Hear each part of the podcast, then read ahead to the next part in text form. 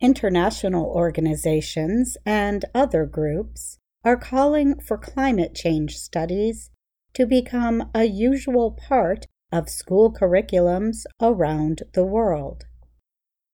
They say such education is an important step toward reaching targets on reducing greenhouse gas emissions. The United Nations Education, Science and Culture Organization, or UNESCO, said this month that environmental studies should be taught in all countries by 2025. This may seem like a large goal, but some environmental groups and politicians say it is not enough. Lorenzo Fioramonti is an Italian lawmaker and a former education minister. He said, Without faster progress on education, there will be no chance of reaching the goal of zero carbon emissions by 2050.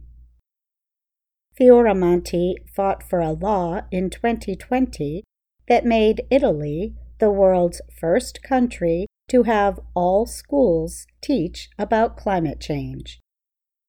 But he admits that forcing all schools to teach it has been difficult.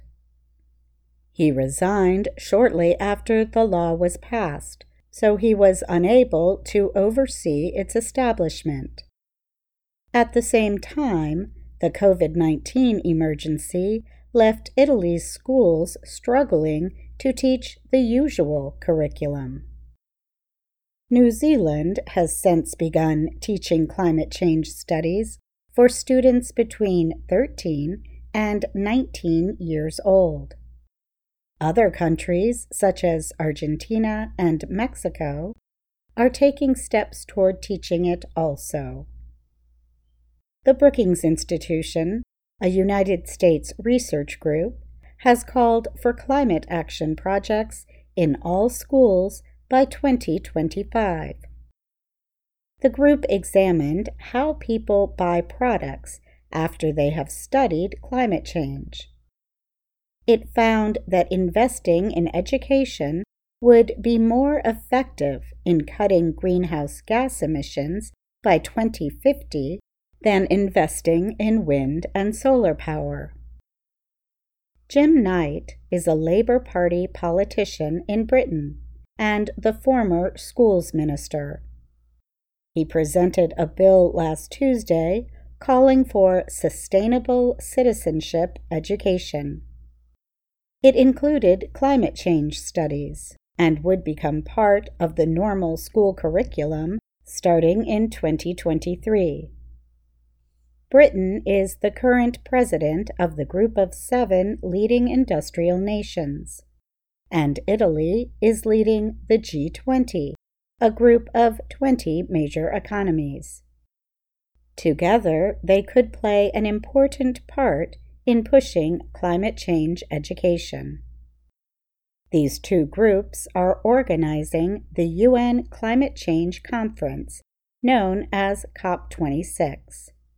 It will be held in Glasgow, Scotland in November. Knight said, If we are to make the changes in energy consumption, transport, and food choices that we need to reach our carbon zero goal, then the best place to start is in schools.